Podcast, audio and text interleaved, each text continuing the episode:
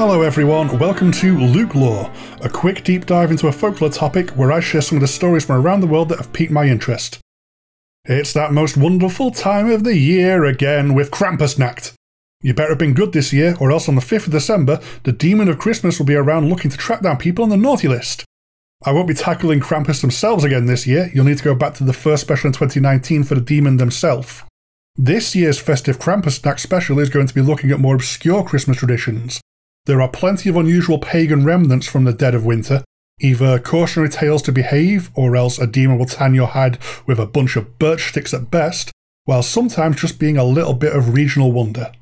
Stories and traditions aimed at helping people get through the coldest days, a celebration with family in the dark times. Human lives defying the end of things, something that I think is incredible. Annual messages of hope stretching back thousands of years. The context is a little off in the modern world, like, traditions have gone global that seem a little different in, say, Australia when Christmas becomes a midsummer beach party but we still take time out of each year to feast and spread cheer, something this year in particular certainly needs. Let's go have a look at lesser known, sometimes nearly forgotten, regional folklore. Italy's Christmas Witch. Italy has a somewhat different tradition not directly linked to what has endured as Christmas. They have a gift giving witch who is abroad on the night of the 5th of January to give kids a mix of gifts or sweet treats. Belfana has the typical witch depiction of being a broomstick riding hag, but she's always smiling and covered in soot from entering houses through the chimney to give out her presents. As with all pagan traditions that survive Christianity, a lot of the origins have been through the blender, and it could be all or none of the hints that got passed down which are the true origins. The 5th of January is the night before the Feast of Epiphany, a Christian tradition with a wide range of regional applications. As a purely Christian figure, her stories seem to centre on the three wise men heading to the birth of Jesus. Stories of her tend to have assorted elements of being unable to give them directions, but being able to give them shelter, and refusing to follow to see the birth of Jesus only to regret this. In some stories, she follows with gifts of her own for the baby Jesus, who then gives her the gift of being a grandmother to all children, able to visit them with gifts each year. In other, more tragic stories, she never managed to find Jesus, and she is now doomed to give gifts to each child each year, as every child has a part of that divinity within them. The speculation in line with the Christian tradition is that Belfana's name comes from an Italian mispronunciation of the Greek for epiphany. From here comes speculation on pre Christian traditions, which may give these stories a foundation that's older. Belfana's name may also come from the gifts given by the goddess Strenia, which in turn ties into an ancient Roman tradition of giving gifts in the new year. An old word for the gifts of Strenia being bastrina, which could be the root of the name Belfana. I've even seen some mention of Belfana stretching back to Neolithic traditions of all things. A claim made in the Italian anthropology book Una Casa Senza Porte, or House Without Doors, which may also relate to some other surviving traditions using the image of Belfana, in some places, Belfana dolls are burned, not out of some strange Christian witch roasting fervour, although never rule that out, but as a symbol of the old year being replaced. Whichever particular witch story you prefer, I like this one. It may just be that as a Pratchett fan, I'm a sucker for stories of good witches, but it's nice to have another happy winter gift giver out there. Somewhat spooky tree decorations. Nobody cares for the woods anymore. Parts of Europe, especially as you head east, have a Christmas tradition that seems more appropriate for Halloween to the rest of the world spider webs and spider decorations. This goes back a fair bit. Decorated trees are fully folded into the Christian tradition at this point, but this is a pre Christian winter tradition. This is a Yule thing. Very well. I will bargain with you. The only mention of bringing trees indoor within the Bible is an express instruction not to do this because it's pagan. So some traditional ideas surrounding these relics of older cultures may be more in line with them. One of these possible remnants seems to be finding a spider in your tree. Rather than being assigned to burn that tree and start again, finding a spider in your festive tree is an omen of good luck. Uncle Ben? I guess at the very least it means your tree is less likely to be infested with other bugs. In the Ukraine, Poland, Denmark, and parts of Germany, you can get beautiful cobweb ornaments for your trees. They really do look pretty darn cool. Although I do like me some spider themed decorations since I'm so into Halloween, so I may be biased. Give Christmas spider ornaments a Google, there's some pretty ones out there. The aesthetic that's being shot for is cobwebs with morning dew turned to frost on them, and that's a pretty, pretty natural occurrence.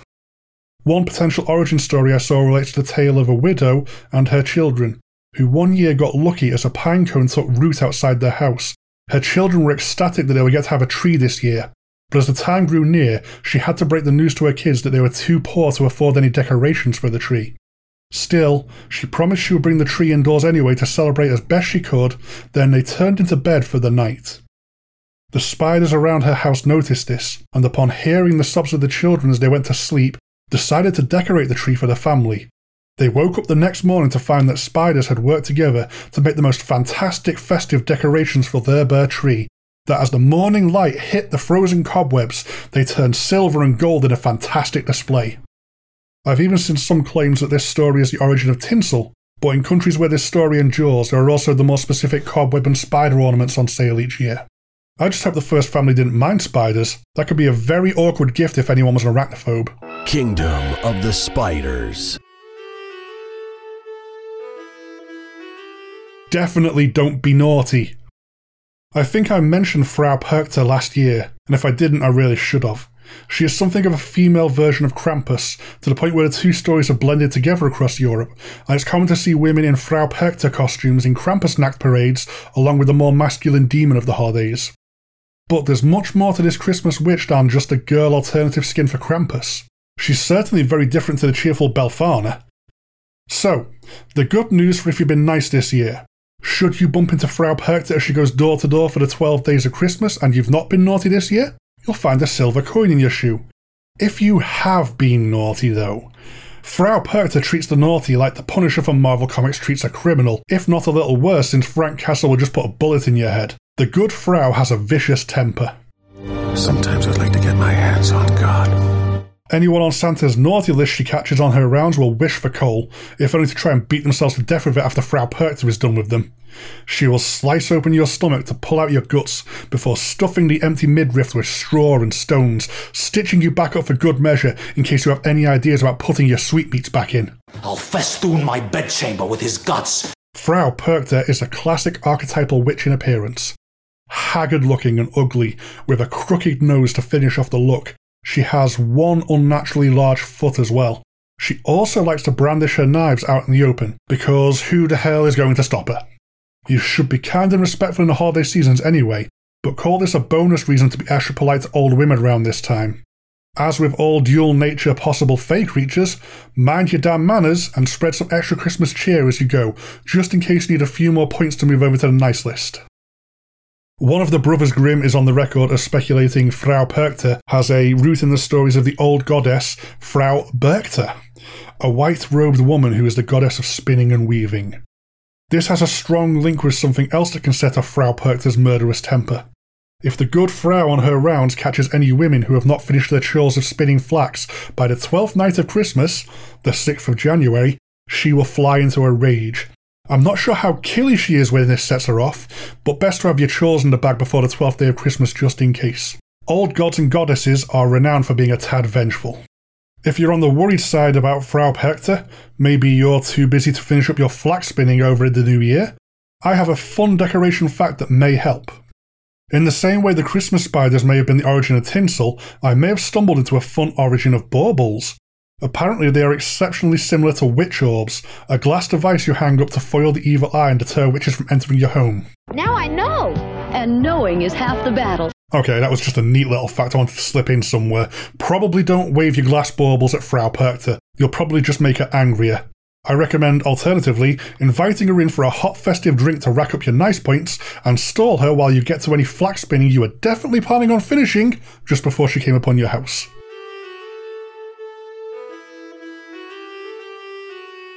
A poop log is apparently something we're going to talk about. Okay, we have time for one more small story, and I found something I could not have expected less. Uh, who watches South Park? Mr. Hanky, anyone? Yeah, there may actually be a long standing tradition for Christmas poop. I don't quite know how my life has come to this, but honestly, not even surprised at this point. On with the poop log.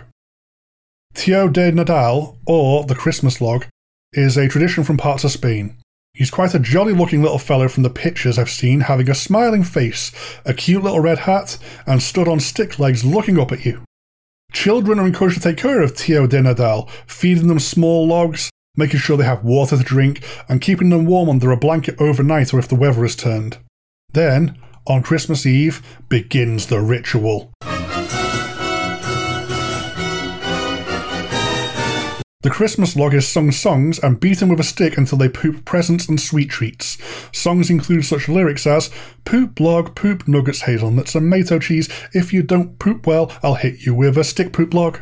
Tempo might have been wrong on that one, but I'm going to go with it. Once the treats have all been pooped up, Tio de Nadal then goes on the fire for some extra Christmas warmth. It wasn't a Christmas tradition I expected to find while researching this Krampus Krampusnacht special, but it's certainly different.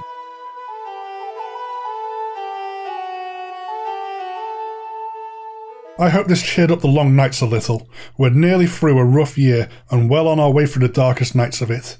And don't forget to be good, or Krampus will stuff you in his sack. He doesn't bring presents in that thing, he just takes away the naughtiest children for some punishment. That's all for this episode.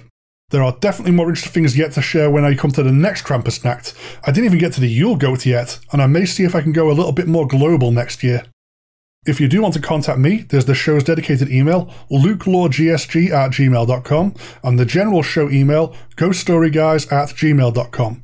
Both myself and the main show are really easy to find on Facebook and Twitter if you want to make day to day contact, as well as having a very active Instagram account that lots of different people from the community get involved with. If you want to support the show directly, definitely check out our Patreon at patreon.com slash ghoststoryguys. It'll get you access to all sorts of GSG goodies at different tiers, my incentive being that Luke Lore episodes go out to patrons a month early. As ever, though, the absolute best thing anyone can do to support the show is to give it a listen. Drop a review if you can, that helps me quite a lot, and definitely share this around. I remain a relatively small syndication show, and who doesn't want to know about Christmas poop logs? But, and I never don't mean this, the best thing is always just lending me your ear and listening to my show. Good luck dodging Krampus and Frau Perchta. Have a brilliant Christmas full of good food and great cheer, and I'll catch everyone on the next episode. Goodbye for now.